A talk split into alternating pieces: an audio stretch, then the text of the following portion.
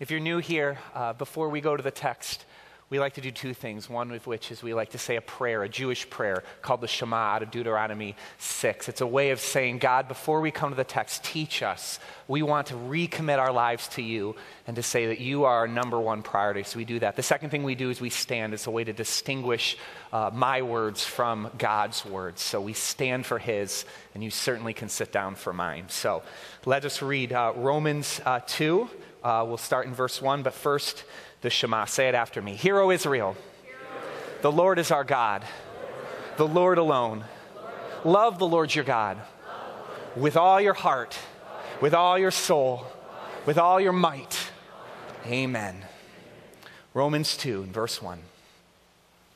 And this comes in response to Paul after he's laid it on pretty thick to the pagan Gentiles of the world. He says this you, therefore, have no excuse. You who pass judgment on someone else. For at whatever point you judge another, you are condemning yourself because you who pass judgment do the same things. Now we know that God's judgment against those who do such things is based on truth. So when you, a mere human being, pass judgment on them and yet do the same things, do you think you will escape God's judgment? Or do you show contempt for the riches of his kindness, forbearance, and patience, not realizing that God's kindness is intended to lead you to repentance? But because of your stubbornness and your unrepented heart, you are storing up wrath against yourself for the day of God's wrath, when his righteous judgment will be revealed. God will repay each person according to what they have done. To those who, by persistence in doing good, seek glory, honor, and immortality, he will give eternal life. But for those who are self seeking and who reject the truth and follow evil, there will be wrath and anger. There will be trouble and distress for every human being who does evil, first for the Jew and then for the Gentile.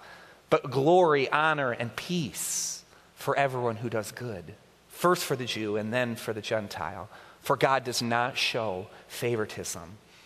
All who sin apart from the law will also perish apart from the law, and all who sin under the law will be judged by the law. For it is not those who hear the law who are righteous in God's sight, but is those who obey the law who will be declared righteous. Indeed, when Gentiles who do not have the law do by nature things required by the law, they are a law for themselves, even though they do not have the law. They show that the requirements of law are written on our hearts. Their conscience also bears witness, and their thoughts sometimes accusing them, and at other times even defending them. This will take place on the day when God judges people's secrets through Jesus Christ, as my gospel declares. This is the word of the Lord. Thanks be to God. You may be seated.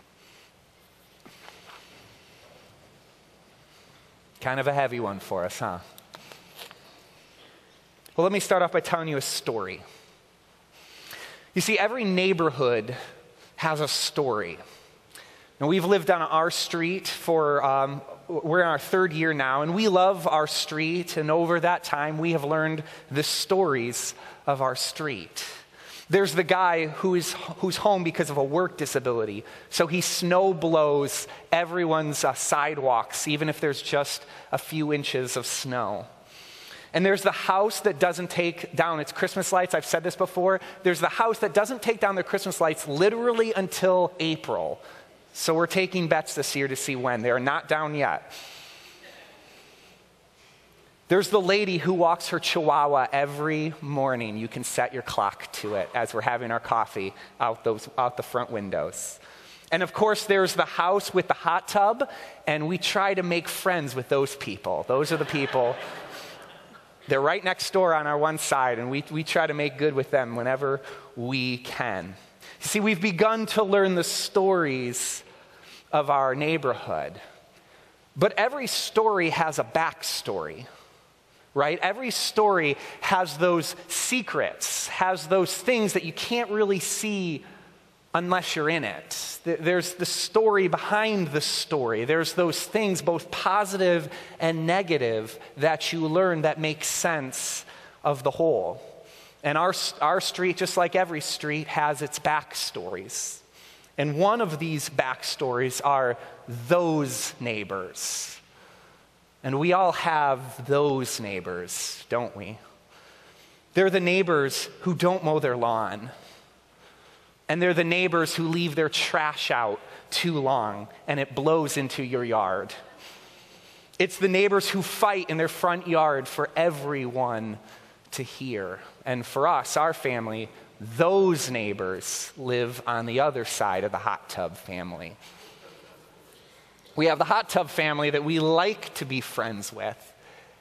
And then we have those neighbors on the other side.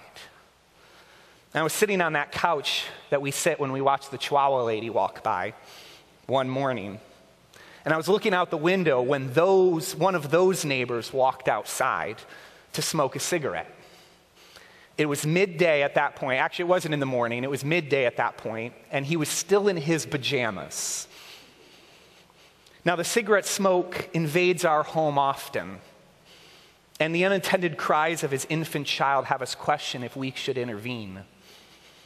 And the sound of the police officers responding to domestic disturbances have us peeking through our blinds. We all have those neighbors. And as I watched him, I thought to myself, what a deadbeat. What's wrong with this guy? Why doesn't he get his life together? Get a job, you hippie.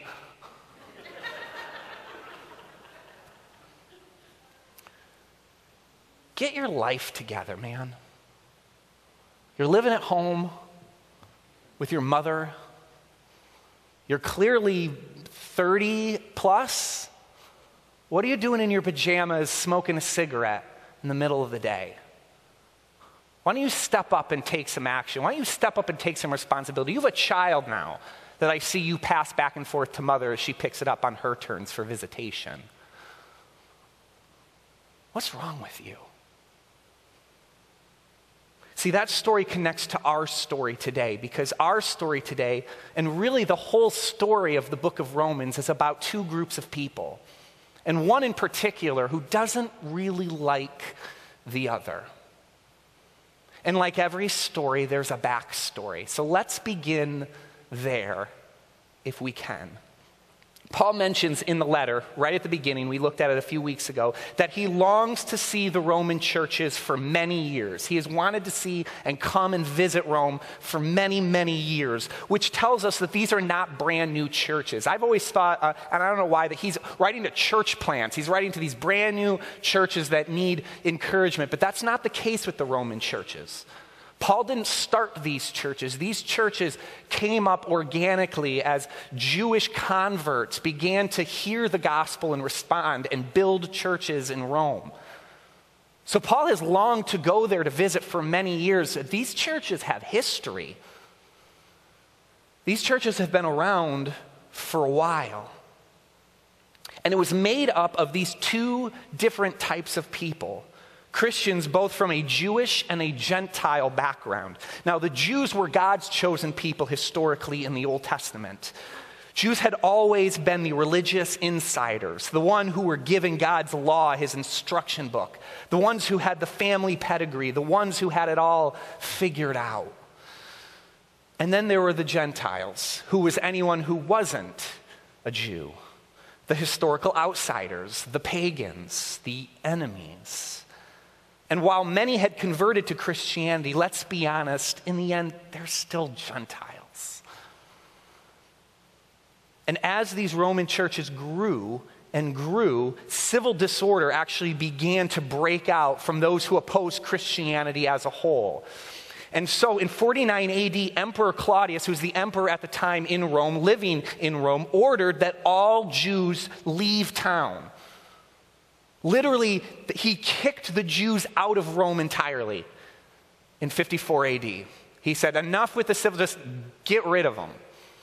And so the Jews dispersed and were banished from Rome, leaving the Gentile Christians, the Gentiles, even though they hadn't started those churches, all by themselves to pick up the pieces. And so they began to lead apart from the other group, and their churches flourished.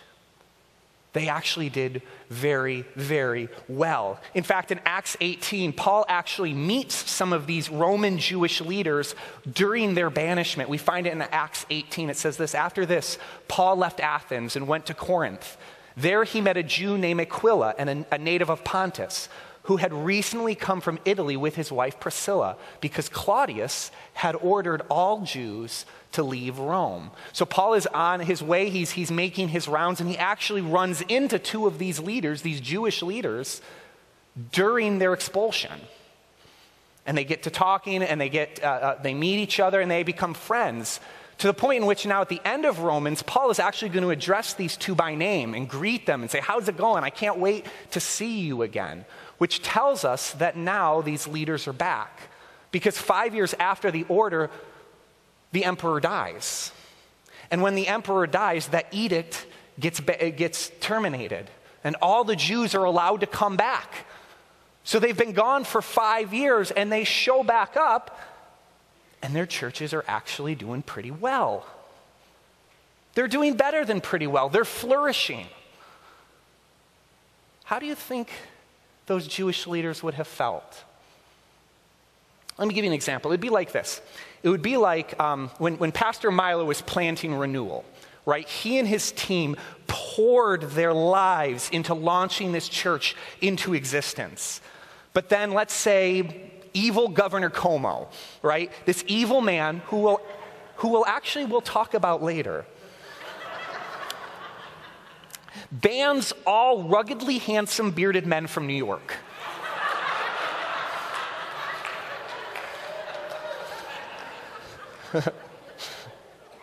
right? Their devilish good looks are causing civil disorder, and they have to go.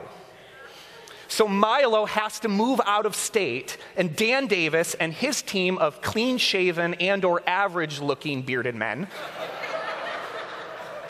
they take the lead. And in the 5 years that they're in charge, renewal explodes and flourishes and five years later, Milo is allowed to come back. But when he gets there, he sees a church that's thriving without him, and there are more people he doesn't know than he does. And he's ready to jump right back in. How do you think he and Dan would do? You sense the tension there? You sense why this might not be the best situation. This is the historical backdrop to Romans. This is what happens. How do you think each of them would feel? How would the Jewish Christians have felt? Maybe indignant, critical, prideful, insecure? And what's the natural response when we feel these things? Well, if you're like me, I tend to elevate myself and tear down the other. You say things like this Well, I, I could have done that too. Or if I had those conditions, it would be, it would be similar. Or I would have gotten those same results. And if we allow those thoughts to fester, if we allow them to continue to play on in our mind, then it starts to get personal, doesn't it? Well, they're not telling the whole story. Or, well, how spiritually mature are they anyway? And, uh, well, I, I know they don't do this or they do do that. Any of that sound familiar? When I was church planting, I didn't have an office, so I spent four years of my life in coffee shops. And I cannot tell you how many conversations I um, eavesdropped on in which one person was complaining about someone to another person. It actually made up a majority of the conversations I overheard in coffee shops. One person complaining about a person or a group of people to another one. And if you scratch just below the surface of these judgments, you would find a treasure trove of indignance and pride and insecurity. You see, this very thing is festering in Rome and heightened not just by that, but by their cultural and ethnic differences as well. Christian Jews were attempting to reclaim their status. They're the chosen ones, the ones God gave the law to, the ones who are doing it right. They're God's chosen people. It's time to put these Gentile majority in their place. This is the tension. This is the religious insiders and outsiders. This tension between the religious insiders and outsiders is the central backdrop to Rome. In fact, if we don't, if we miss this, if we miss this idea, and this is your first fill in, if we miss this idea, we're going to miss a lot of Romans and we're going to generalize a lot of Romans. But this specific thing, the tension between the religious insiders and outsiders, is one of the, if not the central backdrops of Romans. And so Paul writes a letter. And in his opening statement, he sets a hook. He sets a hook. Now, last week, Milo looked at the last part of chapter one where Paul lays it on really thick. If you weren't there, if you missed Snowbird Sunday, uh, ask someone else who was there uh, about it. It was, uh, it was special, to say the least.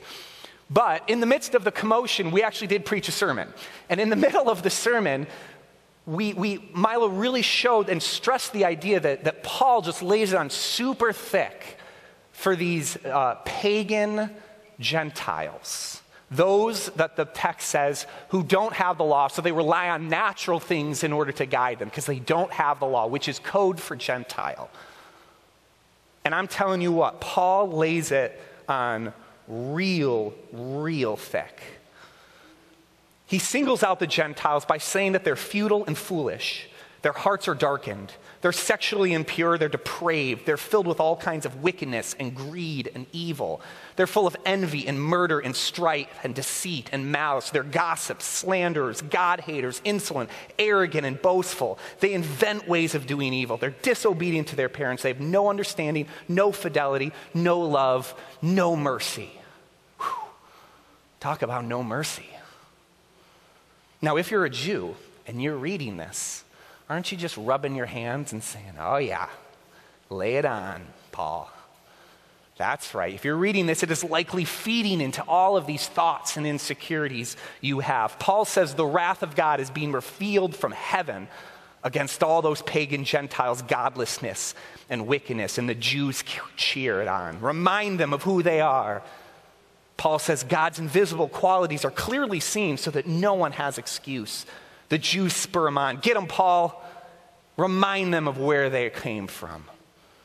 Paul says God gives the envious, the murder, the impure, the deceitful, the gossips, the slanderers, the God haters, the insolent, the arrogant, the boastful, the disobedient over to their ways.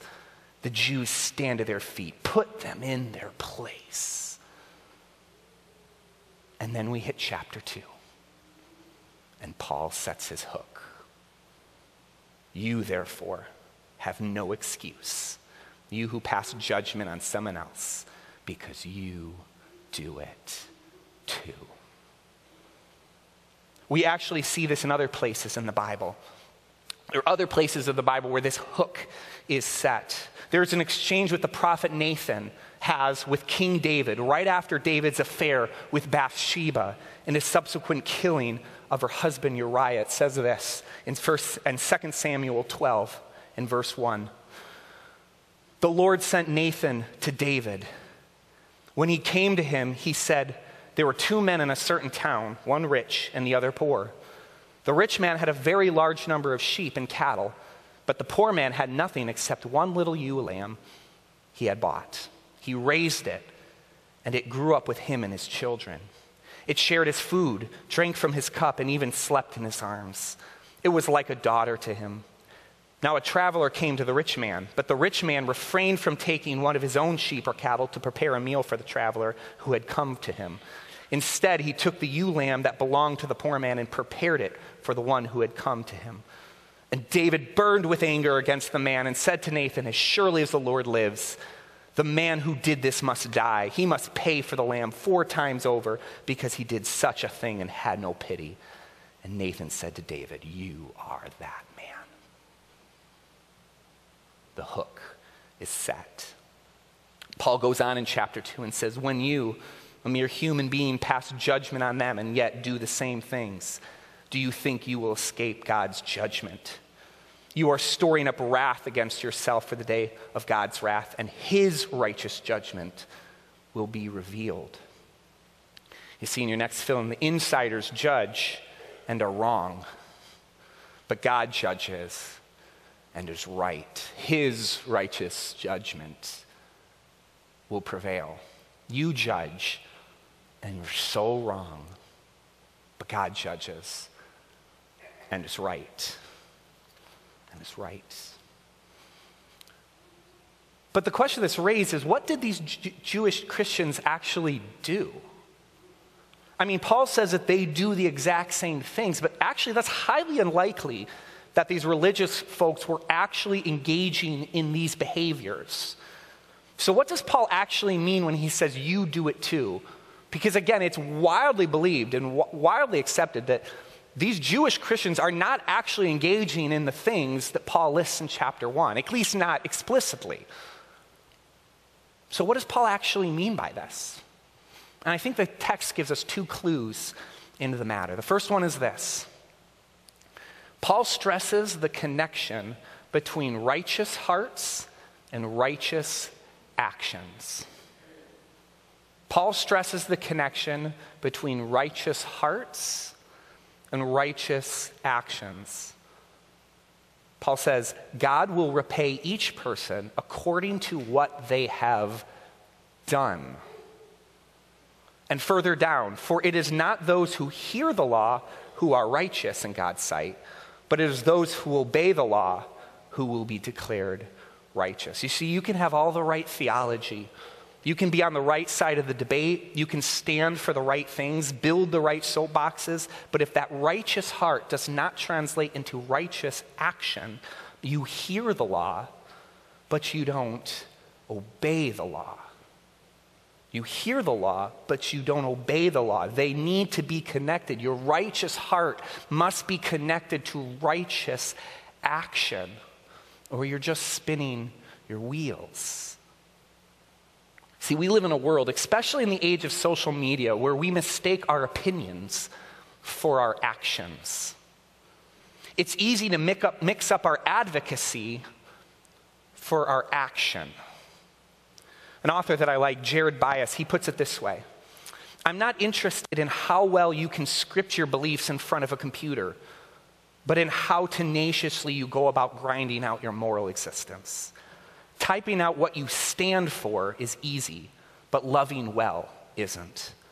I am not down on typing out our opinions. I'm only down on when we think typing in and of itself constitutes an ethical life. May we stop thinking that becoming the kind of person we want to be is as easy as typing me too at those we agree with and stupid people at those we don't.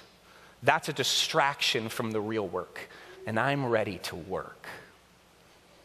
One such worker in our congregation is a young woman named Kelsey Glassman. I've gotten to know Kelsey through our leadership cooperative program here at the church. One thing I've learned about Kelsey is that she has a righteous heart for justice, specifically in the area of human trafficking. But what's so cool about Kelsey is that her righteous heart is not the end of the story. Among other things, she volunteers at a local organization called PATH that's dedicated to stopping slavery in our backyard right here in Buffalo. Her righteous heart matches her righteous actions. And this, God says, is what I judge. You see, the Jews were not so much guilty of the sin of commission as the sin of omission, of looking, standing on a soapbox and saying, that's wrong, that's bad, that's evil, but then ending there. And Paul says, You do the same thing because you do nothing about it.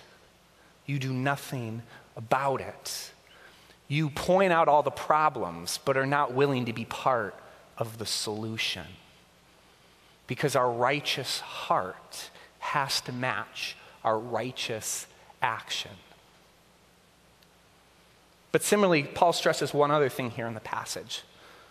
He stresses both the connection from our righteous heart and our righteous action, but also our unrighteous hearts from our unrighteous actions. Those two things are connected too. In the last part of our section, Paul reminds his Jewish audience that the Gentiles can be righteous without the law, because the requirements of the law are written on their hearts. Now, if the law is written on our hearts, we're responsible for what's on the inside just as much as we're responsible for what's on the outside. Now, this is going to be discussed more in the next section, but it shows that we are all culpable for the unrighteous in our heart just as much as the unrighteousness in the actions of our lives. We all have filth inside that we will be called accountable to just as much for our action or anybody else's action on the outside. The two are just as connected as well. See, these Jewish Christians built up this self righteous judgment and resentment towards the Gentiles. They harbored the same evil on the inside as they condemned on the outside. And so Paul says, You do the same thing too. Earlier, Paul says that God will judge each per- person according to what he has done. That was the first point. But now at the end, he says God will judge men's secrets as well. Those internal, quiet, subtle, small sins of the heart. You're just as guilty as well. It's all connected. Which leads us back to that evil Governor Cuomo. This week, he signed legislation into law that legalizes abortion up until birth in many cases. The governor actually directed the One World Trade Center to be lit pink Tuesday to celebrate. And for our family, like many others, especially as we expect a baby in May, and we watch our daughter feel the kicks of her baby sister already. It's disturbing. He and others who are responsible are no less than murderers. But do you know what Jesus says? Well, let's take a look. In Matthew 5, he says this You have heard it said, You shall not murder, and anyone who murders will be subject to judgment. Get him, Jesus. That's right. Go get him. Anyone know the next part? But I tell you, anyone who is angry with his brother or sister will be subject to judgment. It's a real hard truth to believe that I'm just as guilty too. It's a real hard truth to honestly look at myself in the mirror and say, you know what? I do it too. I do it too. And we make villains and we make bad guys and we make those people. And then we look at ourselves in the mirror. And if you're here this morning and you experience this personally, please know that the intent is not to feel condemned, but rather for you not to feel alone. Because I'm guilty too. We're all guilty too. Is the hook set yet? I invite the band up, if you will. It certainly was for me. That hook was set on the day that I was sitting on my couch judging my neighbor. At that time, I was teaching an elective in the book of Jonah, another Jew who would rather have been in a belly of a fish than to go to the Gentiles. And in that moment, the Lord swept in and yelled into my brain, You hypocrite. You preach on the self righteous Jonah, and here you are passing judgment from the comfort of your couch. You do the same thing.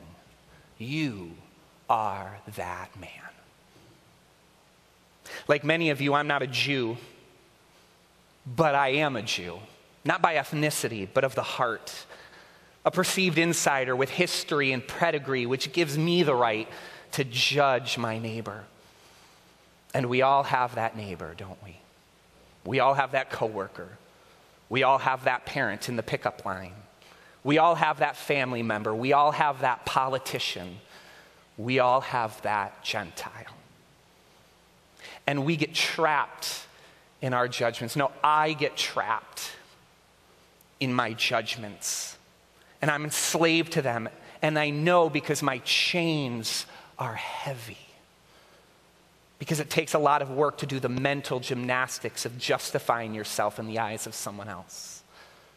And it takes a lot of work to level the playing field in your mind every time you're the target of a subtle comment. And it takes a lot of work to tear someone down in a situation that seems unfair. Friends, I'm tired. I'm tired. And I'll tell you the truth, this passage wrecked me this week. I lost a lot of sleep because I am that man. And my guess is most of you are too. And the gospel invites us to remove those chains, to live in freedom. Romans 2 says, There will be trouble and distress for every human being who does evil, first for the Jew, then for the Gentile, but glory, honor, and peace for everyone who does good. See, the gospel gets at our pride, our rivalries, our draw to measure up, to prove our worth. The gospel says, lay down your life so that you may be free. And freedom comes at a cost because acceptance is the price of freedom. Acceptance of saying, God, I am no better than that neighbor. I'm no better than that person. I'm no better than those people. I am just as guilty. I am that man. And when I finally come to that place, I don't need to measure up. I don't need to justify myself. I don't need to tear that person down because I'm a sinner saved by grace. And I'm free. Friends, I want you to be free. acceptance that we are guilty. And Jesus comes and takes that guilt and puts us back together, friends. That is good news. See, the gospel doesn't just get you somewhere when you die, but it sets you free right now. Let's pray. God, we are so thankful that you have come to set us free. And when we're tempted to say, those people, that group, that belief system that they hold, love us enough, God, to remind us that you are that man, you are that woman, you are that Jew too. And may we continue to trust you with our lives. May we continue to trust you and trust who we are in your presence so that you may set us free. Thank you, Jesus, for coming, for rescuing us, for carrying that guilt on the cross, and then raising three days later to say, You can be resurrected from this too. Join me not just in my death, but in my resurrection and live a resurrected life in freedom of the gospel. Thank you for setting the hook for us and reminding us, continue to remind us day and day, God, that we are sinners saved by grace. We love you, Jesus. In your name I pray. Amen. This time we'll take up our offering.